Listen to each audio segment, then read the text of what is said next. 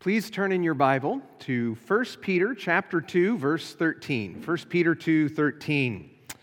The holidays are approaching, and it's a time of year when many of us spend time with our extended families. And you know the rules about that, right? If you want to have a happy, harmonious Thanksgiving with extended family, what are the two subjects you don't talk about? You don't talk about religion and politics. And you definitely don't want to have a conversation that intentionally mixes the two, because that where you're talking about both at the same time, that would be terrible, right?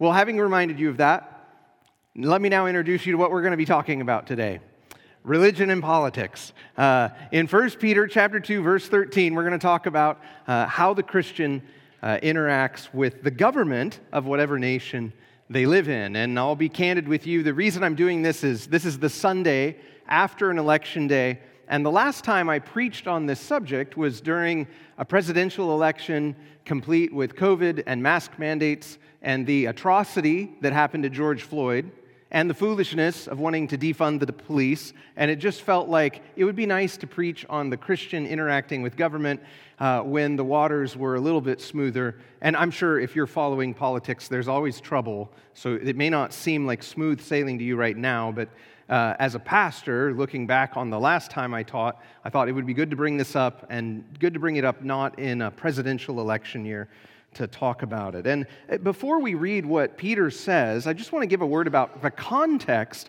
of where we've come in this letter. Peter is writing to the churches in Asia Minor, and the section of this letter we're parachuting into to use today has a very specific context. Christians face all kinds of various and different opportunities, challenges, and circumstances. And this portion of his letter is all about shining the light of Jesus into whatever unique situations you face as a Christian. So wherever God has you, your goal should be to shine the light of Jesus in the unique circle of relationships and opportunities that you have. Whether your family life is happy or difficult, your goal as a Christian should be to shine the light of Jesus in your family. Whether your job is one that you enjoy or kind of hate, your desire should be to shine the light of Jesus in the workplace. Whether you're thankful for the country you live in and its form of government, or you live in a country with a very corrupt government that's oppressive, your goal should still be to shine the light of Jesus as a good citizen of the nation you live in. In fact, the verses that lead up to what we're going to read from Peter are 1 Peter chapter 2, verses 11 and 12, which I actually believe are the theme verses for the whole letter. In those verses, Peter says, "Beloved, I urge you as aliens and strangers to abstain from fleshly desires which wage war against the soul. Keep your behavior excellent among the Gentiles, so that in the thing in which they slander you as evildoers, they may, because of your good deeds as they observe them, glorify God on the day of visitation." That's really the theme of Peter's letter. If I had to preach on those verses this morning, I'd probably entitle the message Lifestyle Evangelism, because they're about adorning our message with good works. But I've entitled the verses we're looking at today Citizenship Evangelism, because our behavior as citizens of the nation we live in, that's part of our collective witness to the watching world. That's part of how we adorn the gospel. Now, before we get into the passage, I want to make a confession. And the confession is this: this morning, I'm going to build a really big porch for a small house. I'm going to have an introduction that's longer than my normal introductions, but I'm going to do that because I think there's a lot of confusion among Christians about the relationship between the church and state. For the first 300 years of church history, the relationship of church and state was very straightforward for the Christians. It was very simple. The Christians were the minority in a majority pagan culture that often ridiculed and persecuted them, and their understanding of their relationship with government, as taught by the apostles, was that Christians were to submit to civil authority. They were to submit, even though the governing authorities were corrupt and in many instances wicked and pagan. That's what the apostles taught. But things became more complicated in the 300s after the Roman Emperor Constantine converted to Christianity. And very quickly, the church and government became intertwined. And you can even find statements both from on the government side and on the church side speaking of the church and government as if they are interdependent, connected entities and not separate entities with separate governments and separate missions. And that flawed view of the church and state prevailed long after the fall of the Roman Empire into the unholy marriage of the Roman Catholic Church and the Holy Roman Empire. For over 1,000 years after the fall of Rome, this intertwining of the church and state was just the norm in Europe. Now, as a church family, we are profoundly thankful for the Reformation. In fact, we just celebrated Reformation Sunday a couple Sundays ago. But we understand that our Reformation heroes were flawed heroes. They were men just like us. They commit sin, they had errors in judgment, and one of their flaws was continuing to commingle the relationship of church and state. After the English Reformation in the English-speaking world in England, the English Puritans continued to commingle the authority of church and state. And ironically, some of them even had to flee England because of the way the state-run church was doing things. They had to flee England to set up their own colony in the New World, and when they set it up, they again commingled church and state as seen in the Massachusetts Bay Colony. Now, by God's grace, there were notable exceptions during this period, right? For instance, during the 1500s, when the Reformation was going on, there were notable groups of Anabaptists who believed that the church and state were separate entities and their authority should be kept separate. During the 1600s, one of my favorite personalities in colonial history is Roger Williams. Roger Williams was kicked out of the Massachusetts Bay Colony, and he founded Rhode Island. He taught that land should be purchased from the Native Americans at fair market value, which is why Rhode Island is so small, and the Native American tribes around Rhode Island, they respected him for that. He wouldn't put up with anybody cheating the Native Americans in his colony. He was actually one of the first abolitionists in American history. He advocated for liberty of conscience, which was his language for what we would think of as religious freedom. He believed that it wasn't the role of the government to punish citizens for perceived violations of the first four commandments, which in the Ten Commandments, the first four relate to our worship of God, our relationship with God. He did think there was a place for government to punish violations of the last six commandments in the Decalogue, which are the commandments about how we relate with other people, theft, murder, and those things. He thought the government should get involved in that, but not the first four, not issues relating to the worship of God. And Williams' views laid a foundation, and to some extent were incorporated into the Constitution of our United States. The church and state really are distinct entities. They have distinct missions. They have different governments with different qualifications for holding office. And you can see that in Scripture. First of all, one of the differences between the church and state is they have different origins. In the Bible, you see the origin of government in Genesis 10 and 11 with the creation of the nation state. But you have to wait until Acts chapter 2, which is thousands of years later, for the creation and origin of the church on the day of Pentecost. The church and state have distinct beginnings. Second, the church and state have different realms over which they rule. You'll remember that when Jesus was with Pilate, he confessed that he was a king, but he was a king over a different realm. Pilate represented the government of Rome, but Jesus is king over a spiritual realm. Third, the church and state have different missions. If you want to read about the mission of the government, you can read Romans 13:1 through 7. If you want to read about the mission of the church, you can read Ephesians 4:11 through 16, which we're going to get to in the new year. The mission of the government is to keep order by punishing those who do evil and praising those who do good. Government has been ordained by God to restrain evil in the world and to be an avenger who brings punishment on evildoers. In contrast, the mission of the church is to proclaim the gospel, help disciple and build up those who are already following Christ, and lead people in the worship of God on the Lord's Day. One of the reasons that I believe in the separation of church and state isn't because I believe their marriage somehow corrupts the government. It's because their marriage corrupts the church. When the two are married, the church often loses itself in political causes instead of focusing on proclaiming the gospel. The main objective of the church isn't improving the social order. It's the salvation of men and women through the gospel. D.A. Carson rightly summarizes, when the church forsakes her primary task of preaching the gospel to engage in political enterprises, her true mission is lost.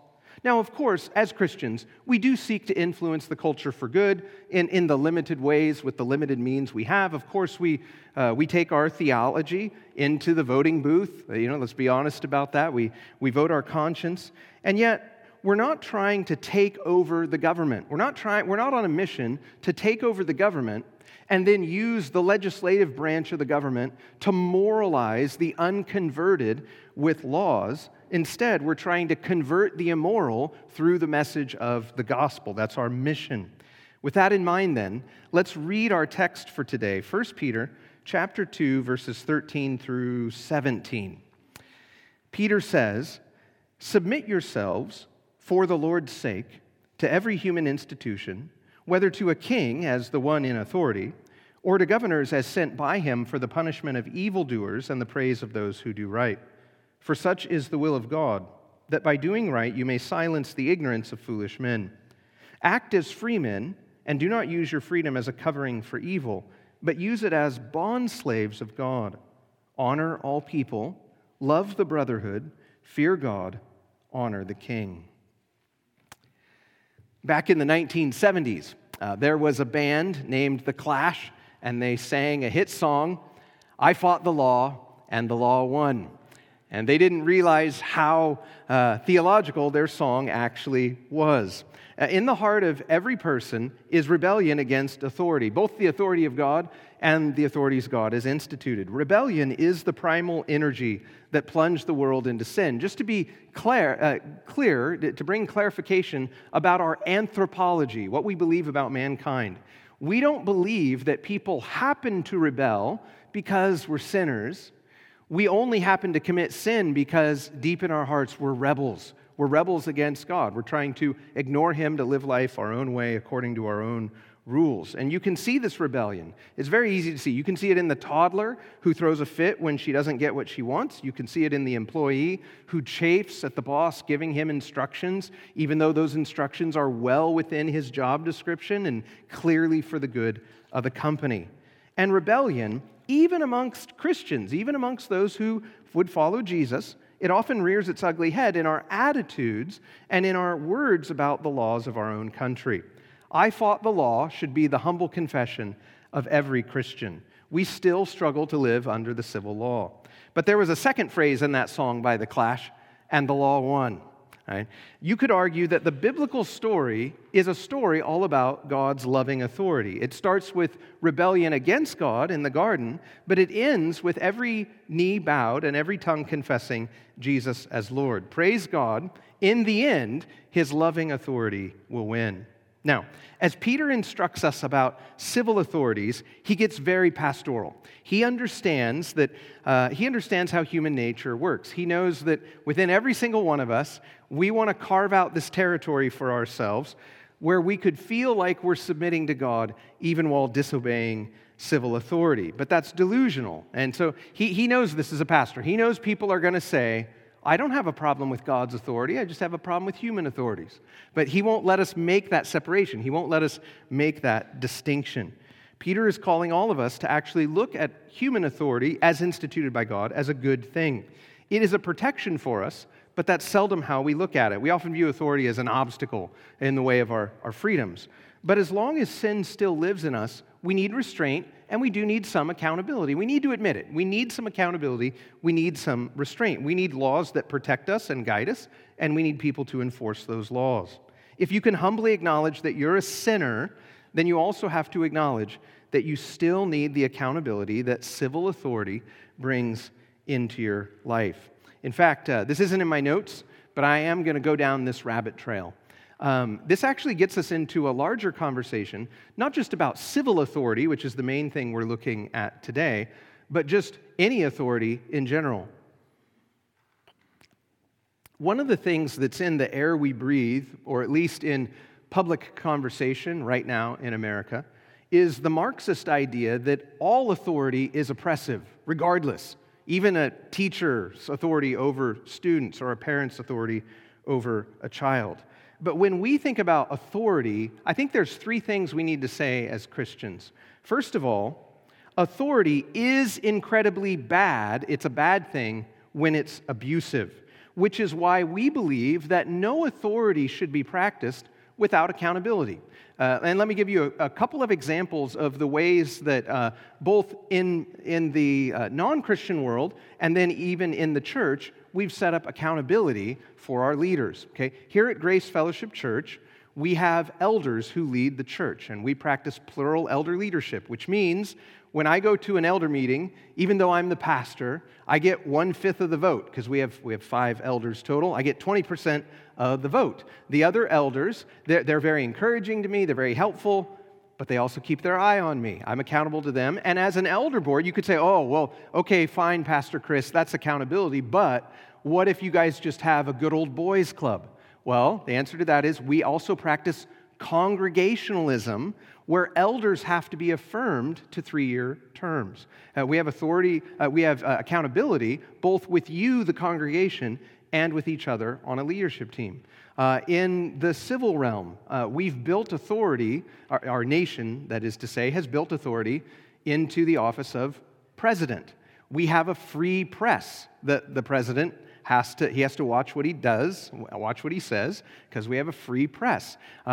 The president has to be elected, and even if the president is elected, they're not elected as a temporary 4-year tyrant, because we do have a means by which the president can be impeached if he participates in things that are evil and would disqualify him from office. So we need to say this as Christians. Yes, we agree with the concern out there in the world that abusive authority is incredibly terrible. It's incredibly bad, which is why we believe all authority should be practiced with accountability structures. However, we also want to come back and say that authority, when it is practiced in a good and loving way, is incredibly good. It creates a safe space for all who live under that authority to thrive and flourish. And we need to say a third thing about this, not just about abusive authority, not just about good authority, but we also need to say this, that as Christians, we believe that even flawed and imperfect authority is better than no authority at all. We don't believe in anarchy. Let me give you an example. Government has been instituted by God as a good thing, and we know that. And one of the reasons we know that is because as Christians, we've read the book of Judges. We've seen what anarchy looks like. Do you remember the book of Judges? Like, no pastor wants to preach through the book because it's so ugly and it's all the stories are so dark, you don't want to bring those into the pulpit. Why? Because every man did what was right in his own eyes. It was an age of anarchy and all kinds of violence and perversity and atrocities happened during the time of the judges. Civil authority is a good thing. And so Peter is going to elaborate on this command he's given to submit, verse 13, by explaining the extent to which we should submit to the governing authorities, the reasons for submission, and he's even going to give us some practical applications. Let's look first at the command to submit. Verse 13, Peter says, "Submit yourselves for the Lord's sake to every human institution." In Greek, that command to submit is taken from the military realm. It has to do with rank and willingly coming under authority. As a concept, it's related to the New Testament concept of obedience. So to use that illustration, when you're in the armed forces, if your commanding officer gives you a command, what do? You follow the order, unless it's a Hollywood movie, and then the protagonist disobeys orders right and left. I've never served in the armed forces, I'm just a civilian, but the ways that our protagonists in action movies disobey orders right and left and get away with it, nobody even talks about it. I mean, it's just kind of farcical. And you need to understand that the whole idea that dominates this paragraph is the idea of submission, obedience to God-given authority. That's the picture of submission in this passage. As Christians, then, our posture towards government is that we submit to the governing authorities. We're not out for a political revolution. We're not out to plot some kind of uprising against the government. That's not who we are. That's not what we do. As Christians, our posture towards government is that we submit to authorities. Now, as I preach this, I know that you're probably thinking about, but what are the exceptions? And I say that, both culturally and autobiographically. Culturally, we are a nation of rebels and individualists, and everybody thinks they're the exception to the rule. But even autobiographically, I anticipate that you're probably thinking that, because when I studied the passage, the first thing I was thinking when Peter says submit is, well, but you got to tell me the exceptions, Peter. Certainly there must be exceptions. Tell me what they are. And he doesn't tell us what they are in this paragraph, but the rest of the scriptures teach us what's the one exception to not obeying the government. Well, the one exception in Scripture is when the government commands you to commit sin. For instance, in Egypt, the Hebrew midwives refused to commit murder by throwing infant Hebrew boys into the Nile, as Pharaoh had commanded. Daniel's friends refused to commit idolatry by worshiping Nebuchadnezzar as if he were God. And even the Apostle Peter, who wrote this paragraph, Peter himself went to prison twice for disobeying the governing authorities because the Sanhedrin commanded him to quit preaching the gospel. And before the Sanhedrin, he was very clear about his motives and what he was going to do. He even asked them whether it was right to obey men rather than God. And so Peter himself paid the price for disobeying government because in that one particular instance, they were asking him to disobey God. So the very apostle commanding us to submit to government, he lived out the exception to that command. But notice that Peter doesn't bring up the exception here. And I can't help but speculate that for Peter, the exception to submitting to government is so rare, that's really not what he wants us to focus on. What Peter is emphasizing then in this passage is the rule that regularly, ordinarily, most of the time, we're going to submit to government because government asking us to commit sin is a rare occasion. And note the extent in this passage to which we should submit. Peter says, "Submit yourselves for the Lord's sake to every human institution, whether to a king as the one in authority or to governors as sent by him." So when Peter says every human institution, he's referring to every level of government, and he even gives us an illustration from the Roman Empire. There's the emperor or the king, but then in the Roman Empire in Peter's day, that emperor or king would send out governors. He would appoint governors for the various provinces of the Roman Empire. And to bring that into our context in America, what it communicates is this. You should submit to every level of government. So whether it is federal or state, or you live in a city or county, federal, state, local, obey the government. We don't get to pick and choose which levels of government we obey. And then the language of every human institution, it also covers the different branches of government. So we might bring it into our own situation this way. Submit to every executive order, every law passed by the legislature, every decision of the courts. That's the extent of the command to submit. We don't get to pick and choose which levels or which branches of government we obey. We submit to every human institution. Now, admittedly, that is a hard command to obey, or to at least obey perfectly. It's hard to obey because, on the one hand, we're rebels at heart who are always looking for a justification or an escape clause that would justify what we want to do. But it's also hard to obey because all human governments are so imperfect. Consider for a moment when Peter wrote this letter. When Peter wrote this particular letter, they had probably the worst Roman emperor of the entire first century. Nero was the emperor at this time. And Nero's reign over Rome, it could be summed up in three words. His rule, his leadership could be summed up in three words: corruption, irresponsibility, and tyranny. And I would like to add to the list arson.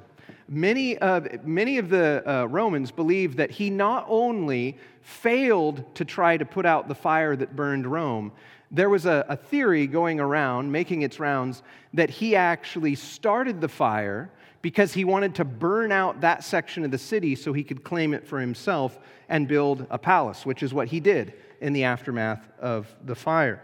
And so when Peter writes this, and it's read to the congregations in Asia Minor, I would love to know what some of the people in those churches thought of this. And I say that because, understand this, people who were Roman citizens in those churches, they prized their Roman citizenship, and they prized good government just as much as we do. We look back on more primitive people and we think they must not have cared. They cared about good government, and during one of the worst emperors of their generation, Peter writes this, and I would have loved to have seen what they thought about that, because he gives the command while Nero is on the throne. I think about it from the perspective of an apostle. It must have been like bad timing.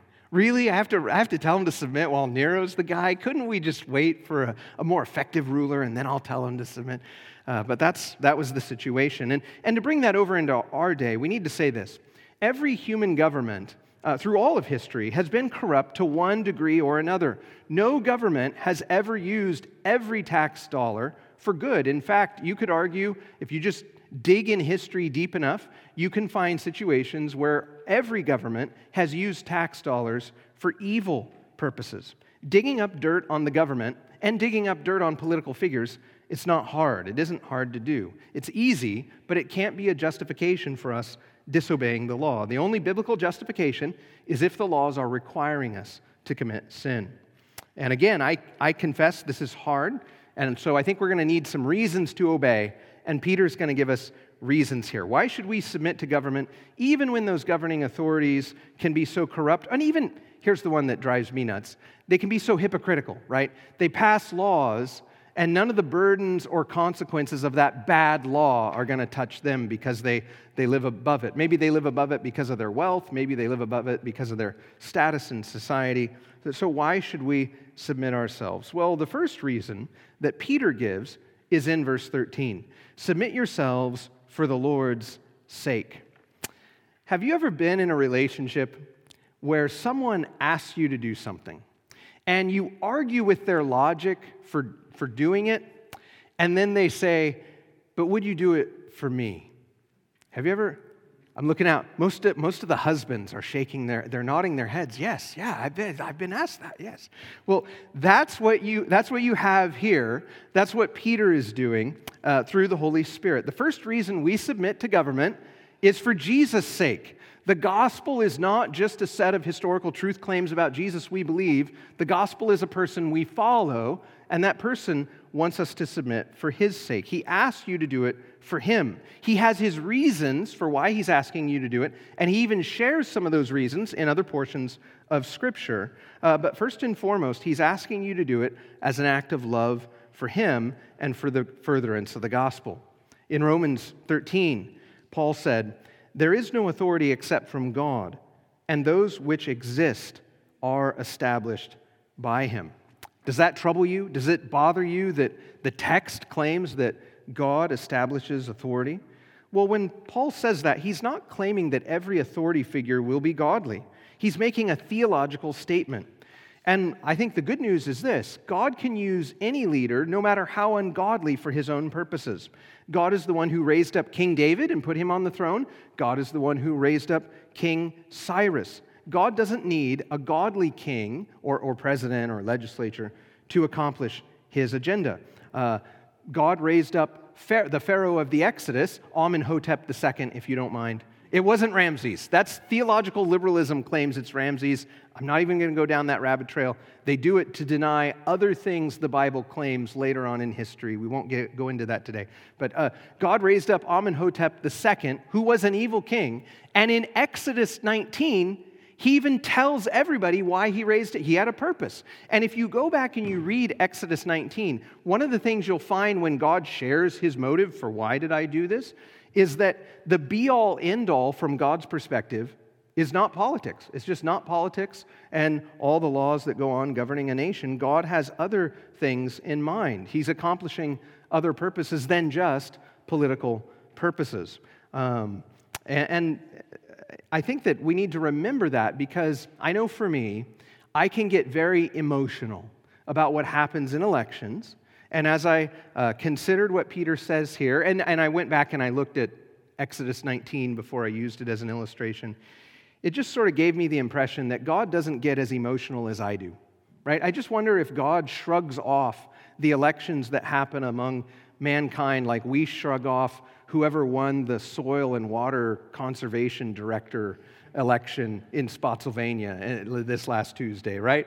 I mean, they're just not, it's not like God is sitting back there and saying, how did he get elected? Oh, that throws a wrench in my plans. That's just not what God is doing. I can't help but think that God's attitude towards whoever is elected president goes something like this. I'm going to accomplish my plan, and I'm going to use you to do it. We can do this the easy way, or we can do this the hard way, right? God is just not limited by human rulers. In fact, he uses them. And so we can submit ourselves for the Lord's sake, because we know that he is King of kings and Lord of lords, and providentially uses the political arena to accomplish his will on earth. We can trust him.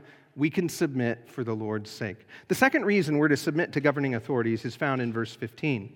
For such is the will of God, that by doing right you may silence the ignorance of foolish men. In every nation, there are individuals and political parties and religions who, because of their own idolatries, view Christians as some kind of threat to the common good. An example in the Bible would be in Acts 19, Demetrius, the silversmith. He started a riot in Ephesus, and he accused Christianity of being a threat to the political unity and prosperity of Ephesus, which was built on the worship of Artemis. Nero blamed the burning of Rome on Christians simply because they were a politically weak minority and unpopular minority as well. And so they were an easy target to blame shift, to scapegoat on. In the first century, in Roman circles, Christians were seen as a threat to the unity of the Roman Empire because they wouldn't worship the Caesar as a god. There have always been foolish men who, because of their idolatry or maybe because of their ignorance, accuse Christians of being a threat to the common good.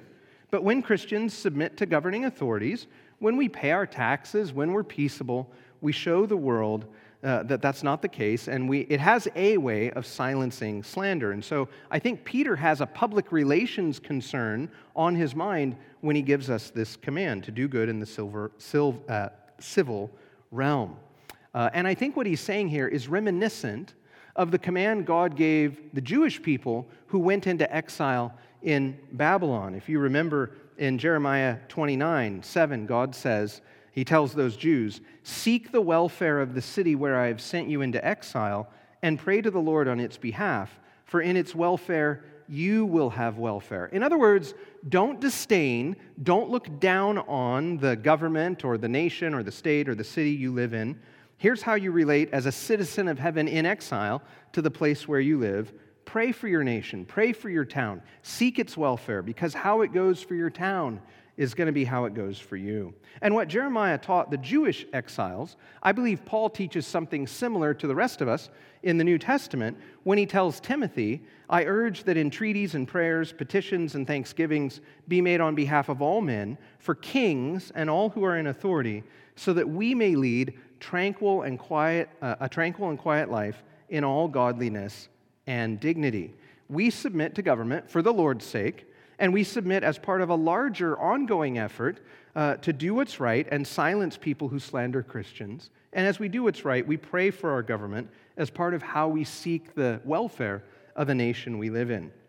And so having established the command, its extent, its reasons, I believe Peter then gives us a couple of application points in verses 16 and 17. In verse 16, Peter says, act as free men, and do not use your freedom as a covering for evil, but use it as slaves of God. Now, there's a play on words here that Peter is using, and it has to do within the Roman Empire, it has to do with the difference between free men and women and slaves. The Roman Empire practiced slavery, and many historians believe that up to 30 or 40% of the Roman Empire in Peter's day were slaves. And Peter is addressing those who aren't slaves by basically saying something like this. It's wonderful that you're a free man or a free woman. It's wonderful that you have your rights as a Roman citizen. That's a great thing. But now, don't use that freedom as a cloaking device for evil. Don't use that liberty to do evil things. And instead of doing that, voluntarily serve as a slave of God. Now, telling someone to do that, serve God as a slave, that's kind of counterintuitive because all of us love our freedoms, and the idea of being a slave is repulsive and revolting to us, and rightly so. But in Scripture, there are times where we're invited to voluntarily become slaves of God or slaves to righteousness for a higher purpose. Let me illustrate one of those just from common everyday life that was in the Old Testament. In the book of Proverbs, which is a book about wisdom, in Proverbs 12:11, Solomon says this about farmers who own land and grow crops. He says, quote, "He who makes himself a slave to his land will have plenty of bread, but he who pursues worthless pastimes lacks sense." In other words, the diligent farmer voluntarily makes himself a slave to his land, and he gives up his freedoms to focus on tilling that land and raising that crop, but his slavery fulfills a higher purpose. He feeds himself, he feeds his family, and he sells the rest to the community at market. And you have a similar higher purpose here. Voluntarily serve as a slave to God, and don't use your free status as a cloak for evil. That's the first application. And then the second application is interesting. It gives us a hierarchy of relationships and goals to have as we think about those relationships with other people. Verse 17, "Honor all people, love the brotherhood, fear God, honor the king." So first of all, let's go through them in order. First of all, honor all people. The word honor can also be translated legitimately as respect. And this means if you're a free person, give respect, treat with honor the various slaves that you meet who are below you in the social ladder. In our context, we would say, whatever social ladder you climb, whatever status you go in for, don't look down on people who are below you, at least in your estimation of whatever status is. Treat all people with respect. Don't talk down to others. Respect all people. Second, love the brotherhood. In other words, have a special love and care for fellow Christians. Give them priority. Maybe we could illustrate it this way. All of us in here are committed to the idea we want to see, we're advocates for, every child on earth being well-fed, having basic health care, and being educated. And many of us give to Compassion International, we do the shoeboxes. We want to see every child cared for and fed. But you give special attention and special priority to your own children, right? You help them first. There's a priority there. And the idea here is take responsibility first and show priority for your fellow Christians. Love the brotherhood. And then third, fear God. And there's a contrast here. There's both a contrast and a command between fearing God and honoring the king. First of all, don't fear the king. Fear God. If you end up fearing the king, you'll end up treating him like he's the one with all the power, and that's just not the case. God is King of the kings. He is the all-powerful one who calls the shots. So fear God first and foremost. But then Peter uses the same word he used for what we're supposed to do with all people for what we do towards the king. Just as we're to honor all people, we're also supposed to honor and respect the king. In other words, be respectful to the king because he's part of the all people that Peter just talked about. Now, why would Peter do that? Why would Peter tell us that we also need, in addition to honoring all people, we need to make sure that we honor and respect the king? Answer, because in every generation, there are people who like to run down their political leaders behind the political leaders' back. They're not trying to get their head cut off, but there's always people who like being disrespectful of authority figures behind their back. In every generation, people lampoon their leaders. You can find disrespectful, insulting, offensive cartoons about each and every president of the United States, no matter how effective they were, no matter how good of a president they were. We have cartoonists, political cartoonists, who lampooned them. And so the idea here is don't be part of that. Don't be part of dishonoring or being disrespectful to the president, to political leaders. Don't be like that. Speak respectfully as the king, of the king, as part of your goal to be respectful to all people. So our passage then ends with this encouragement, not only to submit to governing authorities, but to respect governing authorities as part of the way we respect all people. And again, I would say, I confess, this is a hard command to obey, but I want to give you another comfort. It is a temporary command. As I was preparing this sermon, I came across a quote by C.S. Lewis that was a great encouragement. He reminds Christians, there are far, far better things ahead than any we leave behind. Our ultimate political hope is that Jesus is coming back. There is a day when God will put an end to the misrule and mismanagement of mankind. And when the final emperor comes, he is the emperor who laid down his life for his rebellious subjects. He's not power-hungry, insecure, or a tyrant. When he returns, he will set all things to rights. He'll make all things new. And eventually, he will reverse even death itself. But until he comes back, our Lord commands us to submit to imperfect governing authorities for his sake and to show them the same respect. Let's pray.